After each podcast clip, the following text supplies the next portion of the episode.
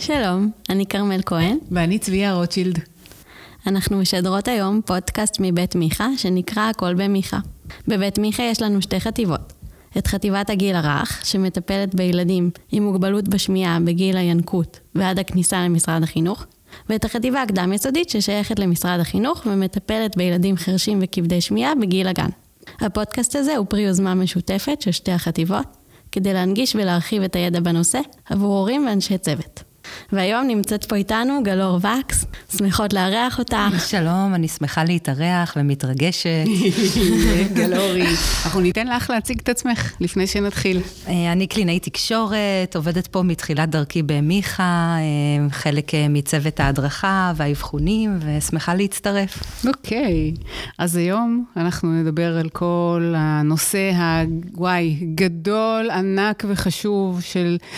התפתחות הדיבור אה, והטיפול בכל הנושא של שיבושי היגוי, של הדבר הרחב הזה, עולם ומלואו. ואני חושבת שאנחנו פשוט נתחיל בזה שאת אה, תספרי, מה, מה זה בכלל התחום הזה? כשאנחנו מדברים על תחום ההיגוי, על התפתחות הדיבור, מה זה, איך זה מתפתח, מה מתפתח, למה זה תחום חשוב?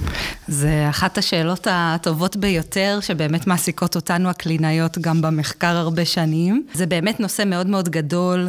אה, שמערב הרבה גורמים בהתפתחות שלו, אה, וחשוב לזכור שזה תהליך התפתחותי שנמשך לאורך הרבה שנים מהחיים של הילדים. כמו שתינוק, אה, עד שהוא רוכש הליכה, הוא מתחיל בהרמת ראש, בהתהפכות, בלהתיישב, אז גם בהתפתחות הדיבור זה לא משהו שקורה בבת אחת, יש ציוני דרך ותהליך שהילד עובר. אנחנו לא מצפים בבת אחת שהילד יהיה מובן. וכדי להמחיש את זה, אני אשמח להביא ככה מחקר שעשו בשנות ה-80, אה, התייחסו לאיך הילדים היו מובנים לסביבה שלהם. אה, בדקו ילדים דוברי אנגלית בהתפתחות טיפוסית, ובדקו כמה ההורים מבינים את מה שהם אומרים. ילדים באיזה גיל? זה היה סביב גיל שנה וחצי שנה עד וחצי. אה, שלוש. אוקיי. אז הם כבר ראו שבגיל שנה וחצי, ההורים רק הבינו בערך רבע מהתוכן של מה שהילדים אמרו. אה, בגיל אה, שנתיים הם הבינו 50 עד 75 אחוז, ובגיל שלוש, 75 עד 100 אחוז. אז זה כבר מראה שיש פה איזשהו טווח ותהליך, גם באופן שבו אנחנו תופסים את הדברים של הילדים. אה, ואנחנו גם יודעים שהורים מבינים יותר את הילדים מאשר אנשים זרים. אז מחקר אחר ב-2006 ביצע הליך מאוד דומה כדי לבדוק איך זרים מבינים ילדים, וגילו גילו שבגיל שנה הם מבינים בערך רבע מהתוכן. אותו דבר כמו שהיה עם מורים. מאוד דומה, כן. Mm-hmm. ובגיל שנתיים הם הבינו 50 אחוז מדברי הילדים. זה די חופף. רואים שזה, אבל בטווח הנמוך יותר. בטווח הנמוך. אז הם קצת פחות. אוקיי. Okay. אה, ובגיל שלוש כ-75 אחוז, ורק בגיל ארבע 100 אחוז. וואו. אז זה ממש מראה לנו איזה טווח אה, גדול ואיזה תהליך אה, מתרחש פה. זה... ממחיש. ממש ממחיש, כי כשאת חושבת על זה, גם הילדים הגדולים יותר, שגם אם אתה מבין 75 אחוזים ממה שהילד אומר, זה עדיין תקין, זה עדיין בנורמה, כך שילד יכול עדיין להיות לא מובן, וזה לא בהכרח מעיד על בעיה. בדיוק. בשלב הזה. אוקיי, וואו. בדיוק, וזה חשוב אינפור... נורא לזכור. אינפורמציה חשובה מאוד. מאוד. אוקיי. אה, והיום בעזרת אה, באמת אה, מחקר נרחב של דוקטור אביבית בן דוד, אי אפשר לא להזכיר את שמה פה בפודקאסט היום. אי אפשר שלא להזכיר את שמה, אי אפשר.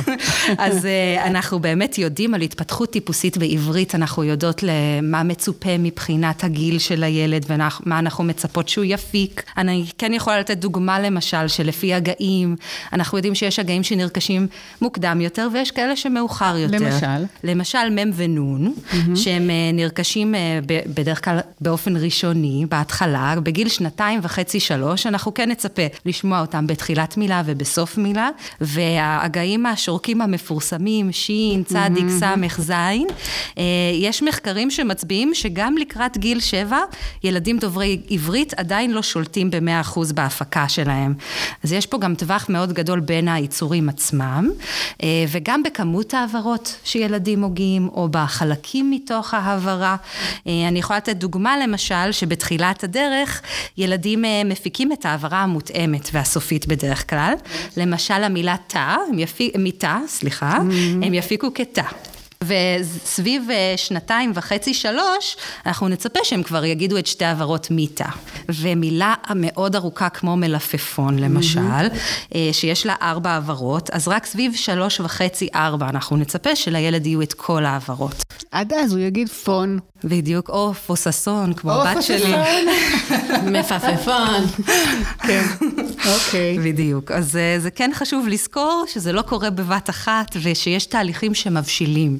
אז גלאור, אחרי הסקירה המאוד חשובה הזאת שאת, אה, שאת מציינת, שבאמת בשורה התחתונה שלה זה תהליך, יש איזה שהם אבני דרך שילד צריך לעבור, כמו שלא מתחילים, תינוק לא ישר מתחיל ללכת, אלא הוא צריך לעבור את כל השלבים, אז גם פה בהיגוי, זה המסר. נכון מאוד. אז בעצם נעבור להסתכל עכשיו על מה משפיע על ההתפתחות של הדיבור, מה הגורמים, גם מבחינת התפתחות תקינה, מה נדרש שיהיה שם, וגם מבחינת דברים נוספים שיכולים לגרום להיגוי להיות פחות אה, ברור. נהדר, אז זאת באמת שאלה חשובה, אני חושבת, כי הרבה פעמים כשילד לא מדייק באופן שבו הוא אומר משהו, אנחנו לפעמים חושבים שזה רק הדיבור, וחשוב לציין שיש פה מערכות מאוד אה, גדולות שקשורות אחת לשנייה ומשפיעות. גדולות ורבות ומורכבות. ומורכבות, ממש. ממש. אז נתחיל קודם כל בהיבט הראשון, אה, שהוא השמיעה, שהיא מאוד משמעותית להתפתחות הדיבור. אה, אנחנו כן רואים ככה הבדל בהפקות, אנחנו לומדים את זה מתוך הפקות של תינוקות, והמראיינת שלי היא הראשונה שיכולה להגיד, אה, באמת על ההבדל שיש גם בכמות, גם באיכות, בהפקה של תינוקות כבדי שמיעה, לעומת תינוקות שומעים. אבל אנחנו כן ניכנס להיבט האופטימי בקרוב. אנחנו כן יודעים שהנגישות של של הצלילים שנכנסים למערכת שלנו, אה, בעצם הדיבור שנלמד דרך תפיסה, דרך חיקוי של המבוגר, אז כשאין באמת נגישות לכל הצלילים, זה מאוד יכול להשפיע על העיבוד, על הייצוג שלהם. גם מבחינת האופן שבו התינוק או הילד קולט את השפה ואת הצלילים שלה מהסביבה, וגם ברמה של הבקרה שלו. בדיוק, המשוב העצמי הזה, בדיוק. כשאתה מתחיל להפיק, אה, נוצר איזשהו מעגל, איך אתה נכון. שומע את עצמך, והמשוב העצמי הזה, נכון. שהוא מאוד חשוב. וגם אה, אפילו נוזלים כמו ירידות קלות או נוזלים ממושכים לאורך זמן, אנחנו כן יודעות שמאוד חשוב ככה להתייחס. כן, חד משמעית אנחנו יודעים היום שאותם ילדים שהם... מגיל ינקות בעצם, יש להם במשך שנים נוזלים ודלקות שמסתובבים במצב כרוני, בהחלט עשוי להשפיע על עניין ההיגוי. בהחלט, וגם על עוד היבטים נוספים וגם כמובן. וגם על עוד היבטים כמובן. אה, ובאמת זאת הסיבה הראשונה, שתמיד כשתפנו לקלינאית עם חשד, הדבר הראשון שהיא תבקש מכם זו בדיקת שמיעה. ואם לא, אז כדאי שבמקרה שלא, אז באמת, אחד, אחד הדברים הראשונים, ילד שהדיבור שלו לא מובן, אתם לא אנשי מקצוע, זה לא התפקיד שלכם כהורים הרי לאבחן ממה זה נובע, אבל ילד שלא מובן, שאתם מרגישים או שהסביבה מרגישה, דבר ראשון זה לבדוק שמיעה ולראות מה קורה איתה, אחר כך להתקדם הלאה. בהחלט, וזה גם מאוד חשוב בשבילנו כדי לכוון את סוג הקושי ולדעת לתת את הטיפול הנכון והמדויק. Mm-hmm. וכן, בהיבט של ההרגעה, אנחנו כן יודעים אה, מדוקטורט של עדי בן סעיד מ-2006, שגם ילדים שמרכיבים שתל ומכשיר שמיעה מגיל צעיר, אנחנו יודעים שהם עוברים את אותם השלבים של התפתחות אה, הפרוזודית, כלומר כמות העברות, מרכיבי העברה, כמו ילדים שומעים, mm-hmm. ואנחנו רואים את זה לא רק בעברית, אלא גם בשפות נוספות. Mm-hmm. זה חשוב לזכור שההתערבות המוקדמת וכן המענה לצורך של העזר השמיעתי הוא מאוד משמעותי. זאת אומרת שאצל ילדים שאנחנו יודעים שאותרו מלידה לצורך העניין עם מוגבלות בשמיעה, לפעמים עלול להצטרף לזה איזשהו קושי בהיגוי, אבל החדשות הטובות הן שבהנחה שהילד מרכיב את העזר השמיעתי, הוא יתפתח כמו ילד שהשמיעה שלו תקינה, אבל אולי באיחור, אולי זה ייקח לו יותר זמן. כן, אבל איכותית אנחנו רואים, איכותית לפי העבודה המשמעותית הזאת, שכן. אוקיי. אז דבר נוסף שנדרש כדי שזה יקרה, זה כמובן גם קוגניציה ויכולות למידה בכלל, אה, ויכולות השפה והתקשורת. Mm-hmm. יש חוקרים אה, שמציינים וממיינים מציינים ילדים עם קשיים בהיגוי, לזה שזה יכול לנבוע גם מתוך קושי שפתי בכלל. Mm. זאת אומרת, ילדים עם קושי באוצר מילים, או בתחביר, או בהטיות, שבין היתר תהיה להם גם, אה, יהיה להם קושי בהיגוי. יש כאלה שזה יכול להיות גם נפרד מזה. אבל אנחנו כן יודעים שקושי שפתי יכול להיות אה, ככה כן. חלק. אני לפעמים מתייחסת להיגוי במקרים מסוימים כאל מה שנקרא, אני קוראת לזה קוסמטיקה. זאת אומרת, אותם ילדים ילדים, ואלה מקרים שונים, אנחנו לא מדברים על זה. אותו ילד שיש לו לצורך העניין איחור בהתפתחות השפה, אני לא מדברת על הדיבור. מה שנקרא, אם לילד עדיין אין מילים להגיד אותם, כי השפה שלו מאחרת, אנחנו, זה עוד מוקדם מדי בכלל לדבר על היגוי, מה נתקן לו? את המעט מילים שאין, זאת אומרת, צריך לתת לו את החוויה של לרכוש שפה, שיהיה אוצר מילים מספיק גדול לפני שבכלל ניגע לו באיך הוא אומר את זה. זה מאוד מאוד חשוב גם מה שאת מציינת, אני חושבת שהרבה אנחנו צריכים להסתכל ונדייק את זה גם תוך כדי הפודקאסט היום, אבל באמת על ההצלחה התקשורתית עם הסביבה ועל החשיבות של ההתפתחות של המערכות הנוספות, שהן השפה והתקשורת ואוצר המילים ועוד הרבה מעבר לזה. נכון. אז זה בהחלט אה, חשוב מאוד אה, לציין את זה.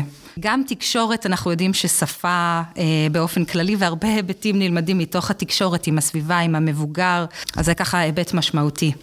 גם אה, היבטים מבניים, הרבה ילדים גם אה, שלנו במיכה, שיש להם אה, שקד שלישי, mm-hmm. או חך שסוע, או לשון קשורה, mm-hmm. או לקויים שונים במבנה, יכול מאוד להשפיע. Mm-hmm. וגם פה יש את האופטימיות, שיש עוד אנשי מקצוע רבים שאנחנו mm-hmm. עובדות איתם בשיתוף פעולה, נכון. ובהתאם להמלצות שלהם אנחנו גם נדע איך להתייחס לעניין. אני רוצה להוסיף בסוגריים, ש...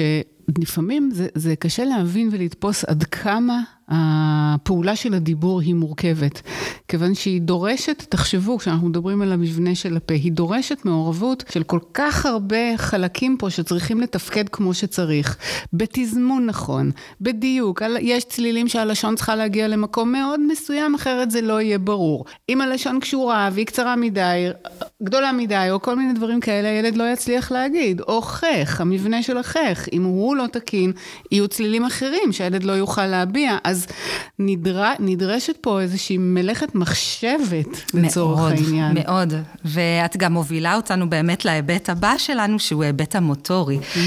את בעצם ציינת רצף אה, של פעולות שצריכות להתרחש, וגם בעצם בתכנון מוטורי, mm-hmm. אנחנו צריכים, כשאנחנו מדברים, לתכנן רצף מאוד מאוד ארוך של פעולות. אני אקח לדוגמה את המילה בועה, mm-hmm. כדי להגיד את המילה בועה, קודם כל אני צריכה לכווץ שפתיים, לסגור אותם. בשביל הבט. בשביל הבט, כדי כדי להזרים את האוויר. Mm-hmm. כדי להגיד את ה-U אני צריכה לעגל שפתיים, אני צריכה לפתוח את הלסת כדי להגיד את ה-A ולמקם את הלשון במקום הנכון, ואני צריכה לשמור על קוליות תוך כדי. אז יש פה בעצם רצף פקודות עצום, כדי רק להגיד את המילה בועה. תנסו דורש... להגיד עכשיו את המילה בועה ו... בדיוק, ולחשוב על איך, אה, יש עוד הרבה מעבר. אוקיי. רק לנסות לפשט, וזה באמת דורש המון תכנון. ואנחנו יודעים שילדים שיכול להיות להם קושי בהיבט התכנוני הזה. אה, אנחנו קוראים לזה בשם הפרקסיה, אבל אנחנו לא ניכנס לזה היום, זה כן. נושא שלם בפני עצמו. נכון. וגם בהיבט המוטורי, אה, כמו שציינתי בהליכה, שנרצה שהוא ירים ראש ויתהפך, אז גם פה נדרש... נדרש אה, חוזק של שרירי ליבה, של הבטן והגב, שמתפתחים קודם כדי שהיכולות של השרירים הרחוקים יותר, כמו השרירים mm-hmm. של אברי ההיגוי, mm-hmm. יוכלו להתפתח. החוזק של חגורת הכתפיים, שמאוד משמעותי וקשור לתפקוד של הלשון שאנחנו יודעים. את אומרת פה משהו ששוב, אני חושבת שהוא כל כך חשוב, אנחנו לא תמיד באמת נותנים על זה את הדעת. בעצם מה שאת אומרת, זה שכדי שהפה יוכל לתפקד מספיק טוב, צריך ששאר השרירים בגוף, כאילו, מה הקשר? הכתפיים, הגב, הבטן, שכל אלה יהיו יציבים מספיק בשביל לתמוך בפה, לעשות את העבודה שלו. בדיוק, זאת תשתית גופנית אה, שנדרשת, ו- וגם פה נכנס שוב המעורבות שלנו עם נשות מקצוע, אנשי מקצוע אחרים, בתחום הפיזיותרפיה, הריפוי בעיסוק, אה, שמאוד משמעותיים. זאת אומרת, אותו ילד, לצורך העניין, שמשהו, אותם ילדים שנמרחים כזה על הכיסא ואין להם מספיק כאילו כוח בשרירים, לפני שנעבוד עם הילד הזה על היגוי, צריך לעשות איזושהי עבודה על התשתית הכללית הזאת, כי אחרת זה מתכון לתסכול.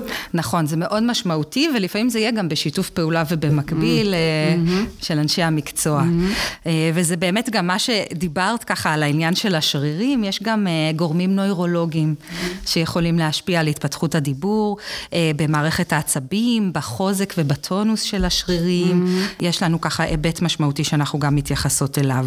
אני אמשיך לגורם של תחושה, מערכת החישה שלנו. בעצם mm-hmm. הכל אנחנו לומדים בעולם דרך דרך החישה. Mm-hmm. וגם פה זה נורא משמעותי לדייק, כי בלי תחושה אין לנו תנועה. Mm-hmm. אנחנו יכולים לקחת את הדוגמה של אחרי הרדמה אצל רופא שיניים. גדול. אנחנו לא מדברים ברור. למה? אנחנו באמת לא מרגישים איפה הגבולות של אברי ההיגוי שלנו, איפה הם נמצאים, ומאוד קשה להזיז אותם בתזמון ובדיוק. אז כשיש באמת תת-תחושה, למשל, mm-hmm. קשה מאוד לדעת איפה הלשון, איך להרים mm-hmm. אותה, לאן להזיז אותה. ואז התוצאה עלולה להיות היגוי לא ברור. לפעמים, או, או שזה אולי חלק מתוך ה...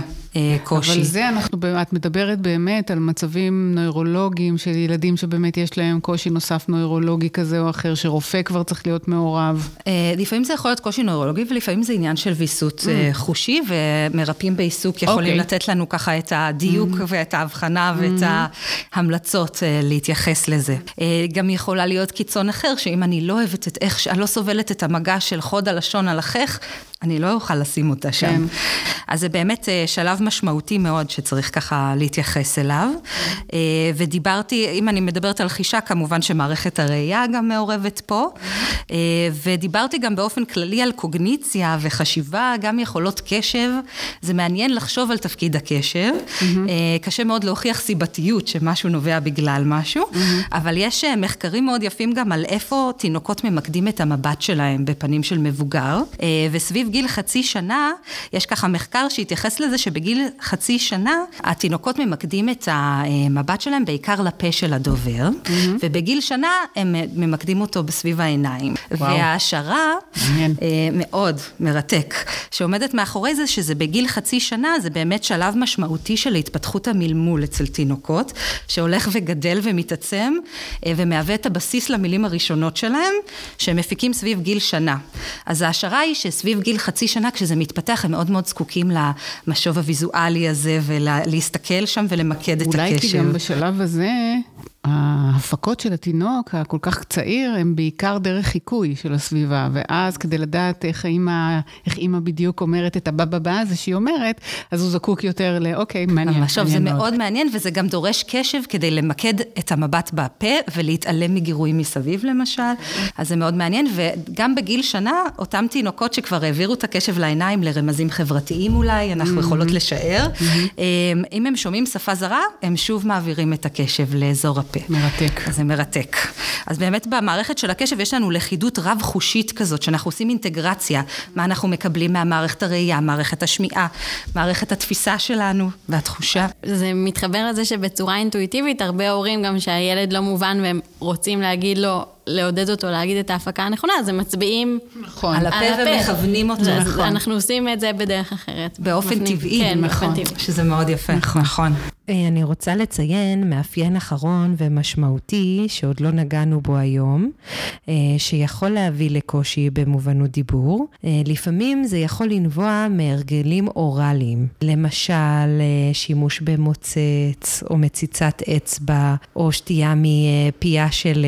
בקבוק תינוק בגיל מבוגר יחסית. צריך לזכור שלמוצץ יש היבטים רגשיים מאוד מאוד משמעותיים וחשובים, שאנחנו לא נבטל אותם, אבל לפעמים צריך בעזרת הקלינאית למצוא ככה את האיזון באופן השימוש, כדי שזה באמת יאפשר את ההמשך של התפתחות הדיבור. אז בעצם עד עכשיו דיברנו על העניין של מה, מה משפיע, איזה גורמים יכולים להשפיע, ובאמת מנית פה הרבה דברים שככה צריכים להיות במודעות שלנו. נכון, ואני גם רוצה רק להוסיף. שגם בהיבט הזה, גם אם יש קשיים בתחומים האלה, להרגיע שאנחנו יודעות היום באופן מובהק מחקרי, שגם אם יש את הקשיים האלה מסביב, אנחנו כן יודעים שהתערבות ומודעות מגיל צעיר יכולה מאוד מאוד להשפיע על ההצלחה ועל ההמשך.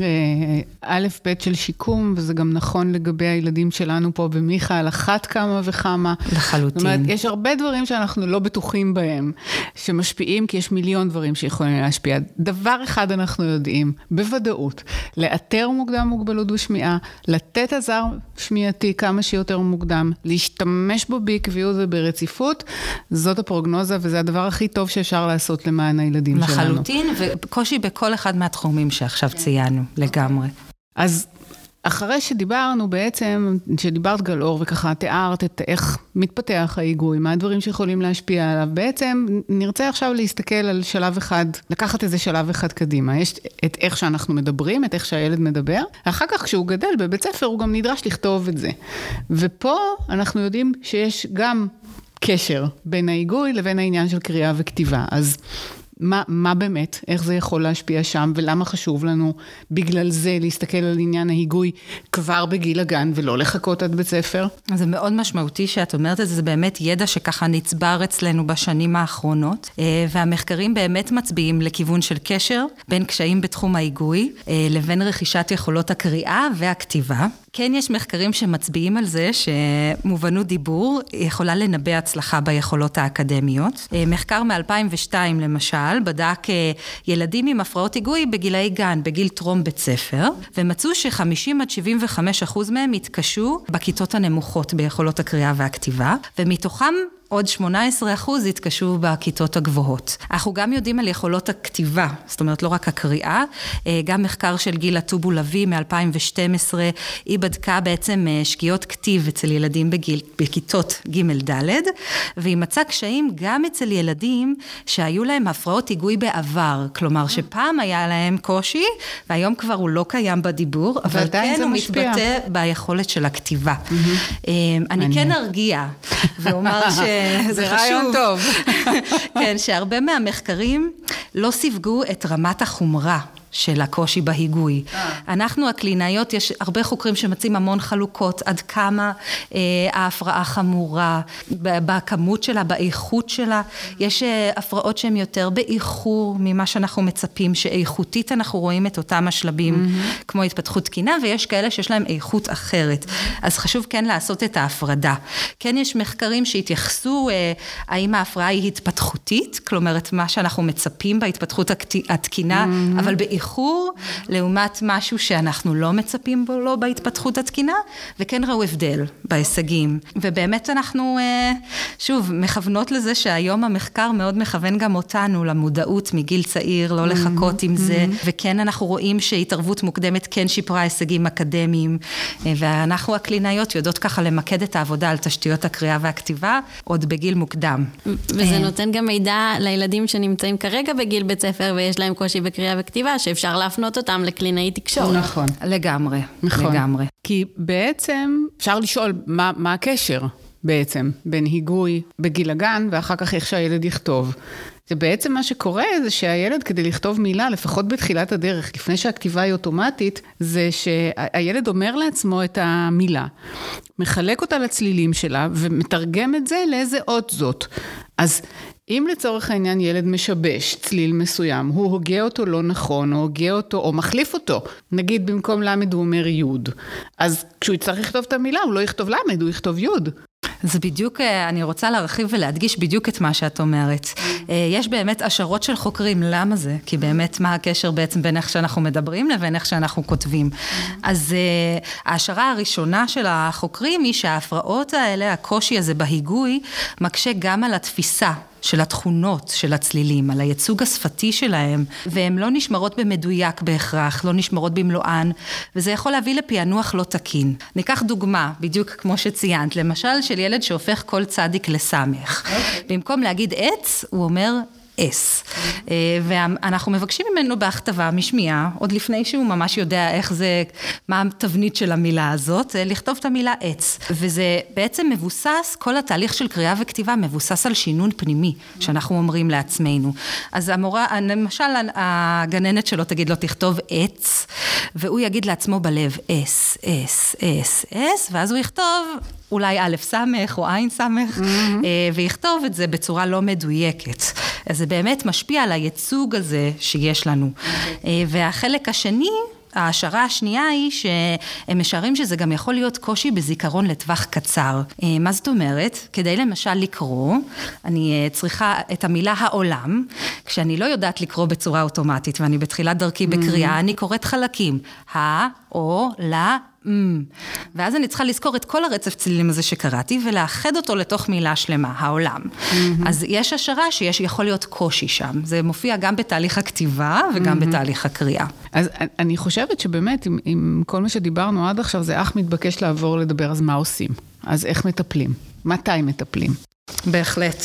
אז אני אתחיל מזה שקודם כל, אם יש חשד בלבכם, אני ממליצה כן לפנות. אנחנו נזכור מצד אחד שלא הכל צריך לקרות בבת אחת, והשין והצדק והסמך והזין לא, לא צריכות להיות קיימות בגיל שנתיים. לגמרי. ו...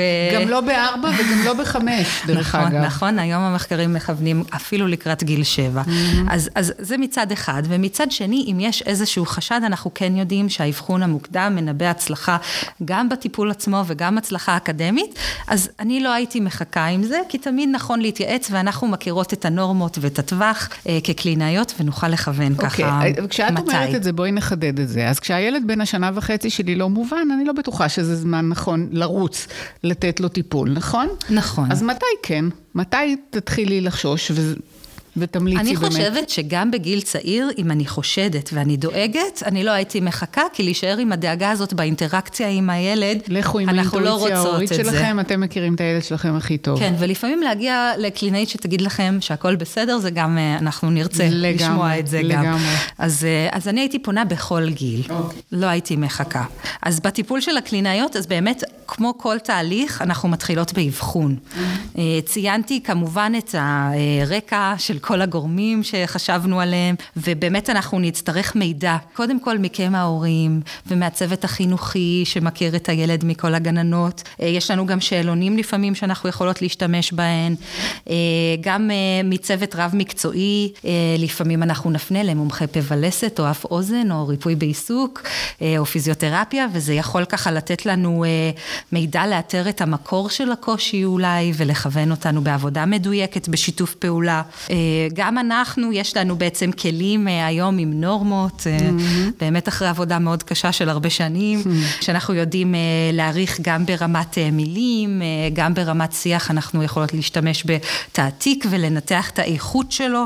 אנחנו רוצים לדעת איך הילד אומר את הדברים בסיטואציות שונות. יש ילדים שאם אנחנו נבין שלצורך העניין בבית הוא מאוד מאוד מובן, אבל בחוץ לא, כאנשי מקצוע זה יגרום לנו לחשוב על כיוונים נוספים, לבדוק אותם. בהחלט, ועל התערבויות אה, נוספות, ובאמת אה, לכן המידע הזה ממי שמכיר את הילד זה מאוד משמעותי, mm-hmm. וגם אולי השילוב הזה בין אבחון מובנה, לבין סיטואציה חופשית יותר, שאנחנו יכולות לראות דיבור רציף, או אה, סיטואציה נוספת. אה, אנחנו כן אה, נבנה מטרות יחד איתכם ההורים, וחשוב לי לציין שזה לא, לפעמים זה לא רק אה, להקנות את ההגה שחסר, אלא גם לחשוב על ההצלחה התקשורתית עם הסביבה. זה הנושא המשמעותי שאנחנו רוצים, שמעבר לשיפור בהיגוי עצמו, נרצה להמשיך לפתח גם את יכולות השפה, גם את יכולות התקשורת, את היכולות החברתיות והרגשיות שיכולות להיות קשורות. לגמרי, אה, קודם כל. בהחלט. ובתחום הזה יש לנו גם כל מיני היבטים, אנחנו לא ניכנס לעומק, אבל במקרים שיש אה, מובנות דיבור מאוד ירודה בחומרה, בחומרה מאוד גבוהה, אנחנו כן אה, נרצה להשתמש בתקשורת תומכת חליפית. כלומר, לשלב ג'סטות ותנועות ידיים, או שפת סימנים לפעמים, או לוחות עם תמונות שאני יכול גם לספר וגם לדבר בו זמנית. והרבה הורים, כשאנחנו מעלים את האופציה הזאת, הם מאוד מאוד נבהלים. אה, ראשית, זה דבר מאוד לא מוכר, ואפשר להבין. ויש הרבה חשש, הרבה פעמים, שזה יכול לפגוע בהתפתחות של הדיבור. ונורא חשוב לציין שהיום אנחנו יודעים באופן מובהק מחקרית שזה לא פוגע, אלא להפך. זה דווקא מקדם גם את היכולת של ההיגוי עצמו, וגם יכולות מסביב. אני רוצה להוסיף משהו, אני חושבת שזו נקודה מאוד חשובה, מה שאת מעלה עכשיו. וכמובן, כמו כל דבר בחיים, אנחנו מתייחסות כרגע למצבים שהם אולי מצבים לא האופייניים, אבל יש מקרים כאלה שבאמת אנחנו רואים שהזמן עובר, והילד גדל, והוא לא מובן, הוא לא מצליח להיות מובן עם החברים שלו. הסביבה הפחות קרובה, חוץ מההורים, לא מצליחה להבין אותו, וזאת לפעמים אינדיקציה. הורים הרבה פעמים מבינים את הילד שלהם טוב יותר מאשר אנשים זרים. והאינדיקציה היא להבין מה קורה כשזר מדבר עם, הילד, מדבר עם הילד שלך והאם הוא מבין או לא. אבל אם לחזור לעניין של, ה, של התקשורת התומכת, ככל שהילד גדל הוא נדרש ליותר אינטראקציות חברתיות ואנושיות. וברגע שהוא לא מצליח לעשות את זה, הוא יכול לאסוף שנים של תסכול, שנים של איזושהי השפעה על הקשרים החברתיים. אז כשאנחנו באים ומדברים על העניין של תקשורת תומכת חליפית, זה כי אנחנו מסתכלות על היבטים יותר רחבים, ופה כמובן כל הורה מחליט את מה שנכון לו ואת מה שהוא אה, רואה לנכון, אבל אני, מה שאני אומרת כרגע זה באמת על החשיבות בלהסתכל על זה במבט יותר גדול. מאוד, זה כל כך, כל כך חשוב, ואני חושבת שמעורב בזה כל כך הרבה. אנחנו כן אה, נרצה שהילדים עם הקושי במובנות לא יוותרו על להגיד. בדיוק. לא יוותרו על להנכיח את הרצונות בדיוק, שלהם, את הדעות שלהם, בדיוק. את היוזמה מאוד שלהם. חשוב. ובאמת, אה, אנחנו, אני יכולה לתת אפילו דוגמה אה, לילד שהיה בטיפול שלי עם mm-hmm. מובנות דיבור ירודה וקושי תכנוני ככה משמעותי, והוא דיבר המון.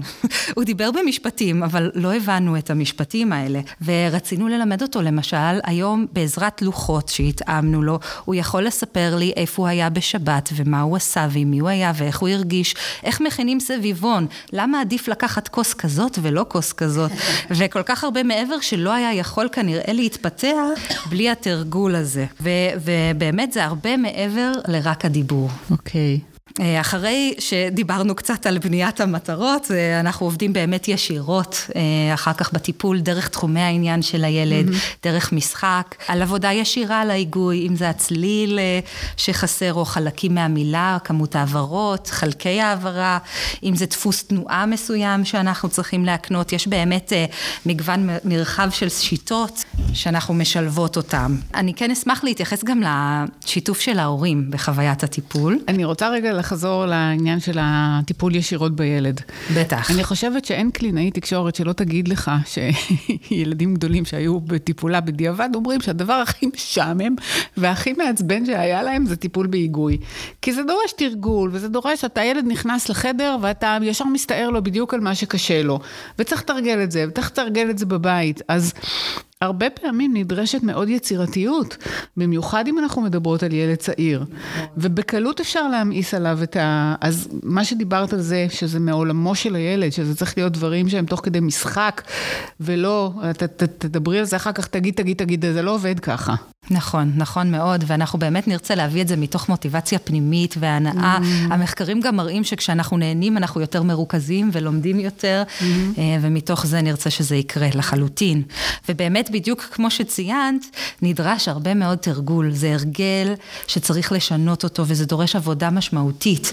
אה, ו-45 דקות, אחת לשבוע אצל קלינאית, הם טיפה קטנה בים מהחיים של הילדים. נכון, אה, מאוד חשוב. ואתם ההורים מבלים איתו הרבה יותר, מכירים אותו הרבה יותר, אה, והחשיבות שלכם ככה בשיתוף פעולה הוא באמת משמעותי להצלחה. מאוד משמעותי ואף קריטי להצלחה של טיפול מאוד. בהיגוי. כן? וגם בטיפול בהיגוי, אני חשוב לי לציין שכן אנחנו רוצות לייצר חוויות הצלחה לילדים, להתחיל מרמה שמאפשרת הצלחה ולעלות לאט לאט בדרגות הקושי, mm-hmm. ובאמת לשים דגש על התקשורת הזאת עם הסביבה. Mm-hmm. אם זה מילים שחשובות לילד ביום-יום שלו, אולי mm-hmm. נבחר לעבוד עליהן, mm-hmm. אם זה באמת עם התקשורת התומכת, ואם זה עם ההדרכה של ההורים והצוות. Mm-hmm. יש איזושהי התייחסות ספציפית או מיוחדת לילדים אצלנו פה במיכה? האם הטיפול בילדים פה במיכה, שיש להם קושי במובנות הדיבור הוא שונה? שאלה משמעותית.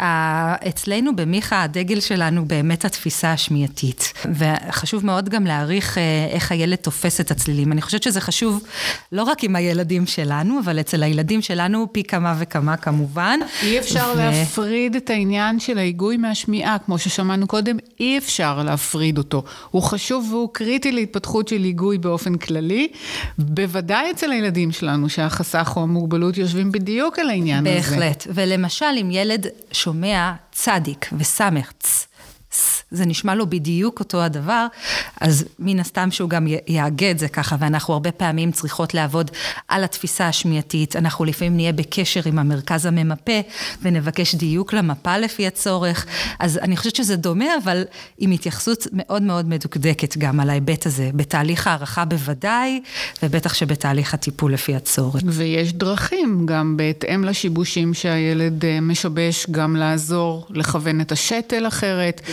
במקרים מסוימים גם לכוון את המכשיר אחרת.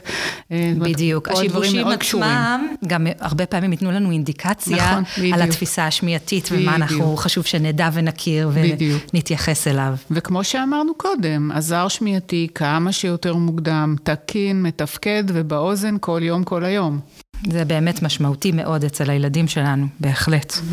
אוקיי, okay, אז ככה, לפני שנסיים, יש לך המלצות להורים ולאנשי צוות שנמצאים עם הילדים והדיבור שלהם עדיין לא מובן, גם אם הם בתהליך אה, בטיפול של קלינאי תקשורת, לפני, אחרי, יש דברים שיכולים לעזור לילד? אז אני נורא שמחה על השאלה הזאת, ואני לא אוהבת לענות בשלילה, אבל אני אתחיל את התשובה בשלילה. אה, מה לא נעשה? אנחנו לא נתקן. מה לא? זה לפעמים חשוב, לא פחות ממה כן. בדיוק, אנחנו לא נתקן אותם, לא נרצה בעצם לפגוע ביוזמה, במוטיבציה הפנימית שלהם, בחוויית ההצלחה שלהם. ברצף של השיח, של התקשורת. ברצף של השיח, בהחלט. אז אנחנו כן ממליצות לחזור אחרי הילד באופן תקין. למשל, אם הוא יגיד שהוא ליטף את הכלא, אז אני אגיד לו, וואי, ליטפת את הכלב, זה היה כלב חמוד, ואני אדגיש ככה את המילה ואת הצליל מתוך חזרה אחרי הדברים שלו. תיקנת, אבל לא נתת לו הרגשה שהוא טעה. נכון, ונתתי לו דגם, איך נכון, אני מצפה, בצו, במקום שהוא יהיה פנוי להקשיב לי וייקח את זה לתשומת ליבו. ונתת לו את התחושה שאת מקשיבה לו. נכון, ו... בדיוק. בדיוק, כן. בדיוק. אה, אפשר לשאול שאלות ספציפיות מתוך מה שהבנו, במקום לשאול אותו מה, לקחת את החלק של המשפט שלא הבנו ולשאול עליו. מה היה בתוך הקופסה? מה דני אמר? אמ, אפשר להשתמש הרבה בעזרים ויזואליים, לבקש מהילד שיראה לנו לאיזה ספר הוא מתכוון. אם הוא מדבר על דמות מיחידת החילוץ, אז ניכנס אה, ונסתכל בגוגל על הדמויות ושיצביע ויראה לנו, וככה נוכל אה, להבין אותו. הרבה פעמים הסביבה שבה אנחנו מתקשרים עם הילד, אם היא שקטה, אם היא מוארת, זה יכול להקל עלינו המאזינים להבין יותר אה, את הכוונה שלו.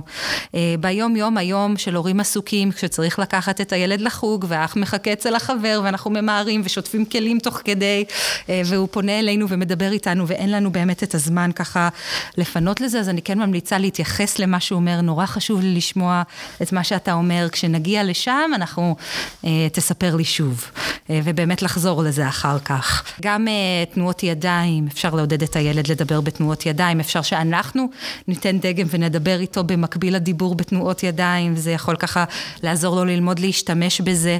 ובאמת אני חוזרת לזה שזה לא רק דיבור, אנחנו רוצים שחוויית ההצלחה התקשורתית עם הסביבה אה, תמשיך להתקיים, שהילד ירגיש, וואו, שווה לי להתאמץ בדיוק, להגיד את זה נכון. בדיוק. זה שווה לי, כי מבינים אותי, כי אני מביא את הרצונות שלי, כי רואים אותי. אה, וילד שהוא בטיפול קלינאית, גם כדאי ונכון להתייעץ עם הקלינאית שמטפלת בו, אולי מתוך ההיכרות שלה עם הילד הספציפי ואיתכם ההורים, יהיו לה המלצות אה, ככה נוספות. והדבר הנוסף שבאותו הקשר אני אשמח רק להדגיש, זה התגיד תגיד. אה, כי הרבה פעמים בטיפול של הקלינאית הילד לומד את הצליל וזה נורא מרגש ואנחנו רוצים שהוא יספר, שיראה לסבתא, שיראה לאבא אה, וזה באמת בפנטזיה שלנו שהוא יראה את זה והנה זה מגיע. אבל אני כן ממליצה באותו הקשר כמו שלא לתקן אותו, ש, שלא נדרוש ממנו את זה, שנביא את זה לרצון פנימי, תוך רצון פנימי. אה, וזה גם יכול להיות באינטראקציה, לפעמים אם אני אשאל אותו מעניין או אולי מעניין באיזה, באיזה צבע התיק שלך, אולי גם לך יש מדבקה כמו שלי, וזה יכול לכוון אותו מתוך מקום פנימי, אה, ולשים לב לאינטראקציה שלנו עם הילדים, שהם לא רק שאנחנו שואלים והם עונים, אלא אנחנו נותנים קצת שקט ומרחב ליוזמות שלהם, ונרצה שגם הם ישאלו אותנו, או שהם ירחיבו משהו, ולפעמים גם במשחקי בלבול, אה, ילדים שהם עם מובנות שפה טובה, אז אנחנו יכולים להגיד במילה הפוכה, כדי שהם יתקנו אותנו, וזה יכול להיות בצורה נעימה ומצחיקה, כמו יוסי הוא בת, אז הוא יכול לתקן. אמ, ובאמת אה, להסתכל הכי הרבה על המבט שלנו, מה הצורך שלנו כהורים, שהוא יגיד והוא יראה, ולפעמים אם אנחנו לומדים קצת להסתכל על עצמנו ולשחרר את זה, זה יכול לתת הרבה מרחב אה, לילדים. אני מוסיפה אולי בהקשר של הצוות בגן, בעצם כן לעודד את התקשורת ואת האהבה העצמית, אז כן חשוב הקשר מול הצוות בגן והגננת, וגם אם זה להשקיע עוד אה, שתי דקות אה, כשמגיעים לגן ומספרים לגננת ביום ראשון מה עשיתם בסופש, ושהלכתם לחתונה של, של הדוד, כדי שאחר כך אם הילד ירצה לשתף את זה, הגננת תדע מראש. מה, מה, מה בעצם קרה, וככה תוכל להבין מההקשר. מאוד חשוב. כל כך משמעותי. באמת, אה, כן, לדעת מראש איזה חוויה ואיזה תכנים הוא יביא, זה מאוד מאוד יכול לעזור אה, להבין אותו. ושהוא יכול להביא תמונה, אם אנחנו מדברים על עזרים ויזואליים, שזה גם יכול מאוד לתמוך. ואני חושבת תודה. שגם, כמו שתיארת קודם, מדובר בתהליך. גם אם הילד נמצא בטיפול ובחדר, הוא הצליח להגות את הלמד סוף סוף, עדיין, השלב הזה של היישום, מה שנקרא, בחיים היומיומיים, באוטומט, לא לוקח זמן, ופה נדרשת המון המון המון סבלנות ותרגול. ממש המון סבלנות ותרגול, וזה באמת, אה, זו דרישה מאוד לא פשוטה, וכדי לה, להביא את זה ממקום מובנה שאנחנו רק מתרגלים את זה בחדר, לבין הדיבור הספונטני, זה עולם ומלואו, נכון. ודרך מאוד ארוכה, וצריך לזכור את זה בדרישה. ולכן גם הרבה ששואלים על ההגאים השורקים, למה לא לטפל בגיל ארבע, ושזה לא יהפוך להרגל עד גיל שבע, אז אני שוב מדגישה, זאת הבשלה. הגדלה של יכולת. נכון. זה כמו שנבקש מילד זוכה להתחיל ללכת. זה נדרשים צייני דרך והבשלה מוטורית אה, ומעבר, והעבודה הזאת היא המון המון דרישה, זה באמת צריך לבוא ממקום שיש לילד מוטיבציה, ושזה בא בזמן הנכון, לפי הצורך. נכון, בהחלט. וואו, גלאור, אה, אה, תודה. תודה רבה, אני חושבת שזה היה מרתק וחשוב מאין כמוהו, והייתי שמחה ככה, לפני שאנחנו מסיימים, לבקש ממך, אם הייתי מבקשת ממך לסכם בכמה משפטים, מה המסר, מה השורה התחתונה של כל מה שאת רוצה, שרצית להגיד היום להורים, אז מה? אז uh, אני קודם כל הייתי מזכירה שזה טווח התפתחות מאוד מאוד נרחב ושדברים לוקחים זמן, ולא הייתי נבהלת מאוד מאוד מכל uh, שיבוש בגיל שנה. אבל מנגד, אני גם משאירה את ההמלצה שאם יש חשד בלבכם, ולא משנה באיזה גיל, שתפנו להתייעץ uh, עם קלינאית, ולעשות בדיקת שמיעה, כי בדיקת שמיעה היא דבר לגמרי. מאוד משמעותי בשבילנו, לאתר את הקושי, uh, וכדי לעזור. Uh, ובנוסף, לזכור שזה לא רק דיבור. דיברנו על המון... המון המון מערכות שמעורבות בזה. דיברנו על ההשפעה המשמעותית של התקשורת עם הסביבה, והיבטים אה, שלא נגענו, כמובן כי הם נובעים מתוך זה, אבל גם הערך העצמי שלי והיכולות החברתיות שלי. הביטחון ו... העצמי ו... שלי, הדימוי שלי, כן. וכל כך הרבה מעבר, ונרצה לזכור לאפשר הצלחה תקשורתית עם הסביבה. וגלור, אם יש הורים שהיו מעוניינים להרחיב את הידע בעניין, או לקרוא, או לשמוע, אז יש מקומות שהיית ממליצה להפנות? כן, אז אני אשמח באמת להתייחס לזה. יש אה, באתר אגודת קליני התקשורת אה, סדנה ייחודית מעמיקה מאוד, שמועברת על ידי דוקטור גילה טובו לביא וגל גאון סיוון. קוראים לה כשהילד מדבר לא ברור, אה, והם בין המרצות המובילות בתחום, ללא ספק, ציטטנו גם את גילה הרבה היום. הן מתייחסות לעומק גם על הרקע בשיבושי ההיגוי, גם לסוגים השונים, לגישות טיפול שונות ולתפקיד ההורים, אז אני ממליצה בחום באתר אגודת קליני התקשורת. ויש ספר בשם הפרעות היגוי בשפה העברית, סוגיות תיאורטיות והשלכות קליניות. יש לו שני חלקים, נערך על ידי גילה טובו לביא וחנה פוטר כץ, ואני ממליצה בחום למי שרוצה להעמיק. אנחנו נציין שהספר מאוד מעמיק, גם הסדנה, כך שיש שם מידע מאוד מקצועי, וזה באמת יורד לעומק העניינים, ככה שהורים שמעניין אותם להרחיב מאוד מאוד את הידע, אלה מקורות מאוד טובים. גלאור, תודה, תודה רבה, ממש משמעותי, תרמת לנו מהידע הרב שיש לך, ואין לי ספק שהשיח הזה, הפודקאסט הזה, יוכל לתרום להרבה הורים שיאזינו לו. תודה רבה. תודה. רבה לכן על האירוח.